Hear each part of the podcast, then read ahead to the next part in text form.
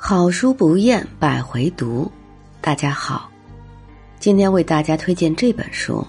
女性的时刻》，作者美国梅琳达·盖茨，播讲美泽美希。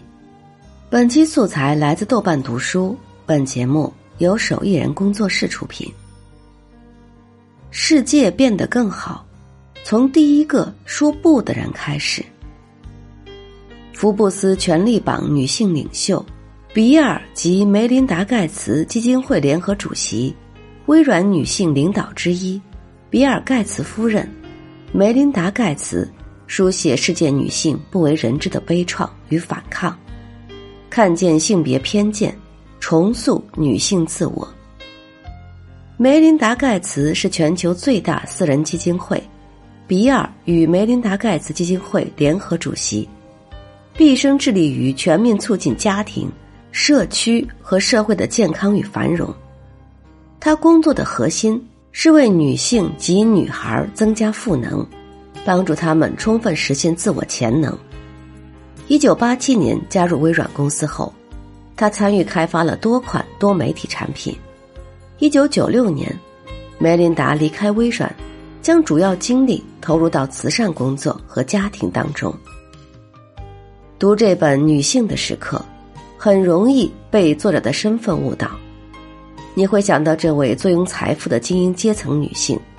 不用操心子女日常琐事，坐在有空调的大房子里，用她上层阶级的优越感谈论一名非洲的女性为什么那么穷，还在不停的生孩子；谈论印度一个村子的女人为什么不选择更辛苦的工作，而是做性工作者来养家。没错，我们会有这样的刻板印象，连梅琳达·盖茨在起笔的时候，都会因为可能产生这样的后果犹豫。于是，在这本书里，他开辟了一小块专门用家庭生活、私人领域的一些经历，回应了这样疑问。从某种意义上来讲，这位富太太经历的家庭琐事压得透不过气，在同工却不同样拥有话语权的工作中。感受到的排挤和压力，与我们这些普通女性并无二致。可以说，公开自己并不想公开的一部分生活，让梅琳达·盖茨这位女性更能引起共情，也让她所做的工作更具有说服力。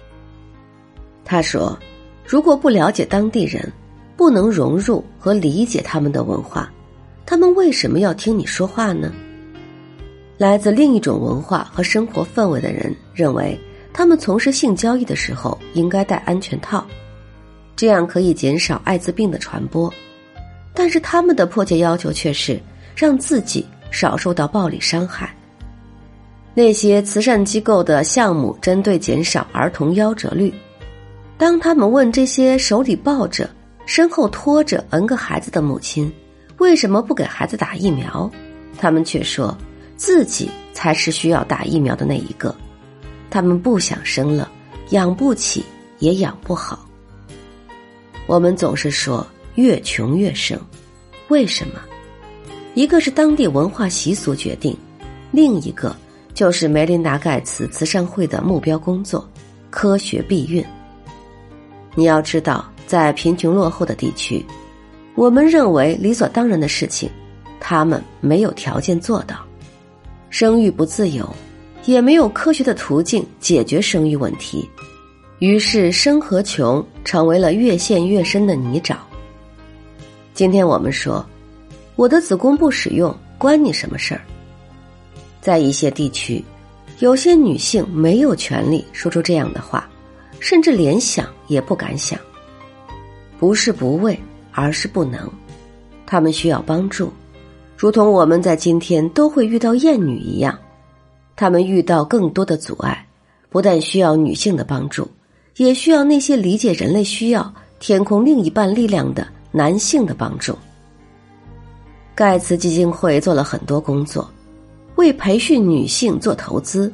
让一些在家庭最无发言权、地位相当于一件家庭中的使用工具的女人，因为有了经济实力，有了发言权。获得自尊，帮助女性自主计划生育，无止境、无节制的生育真的会拖垮一个家庭，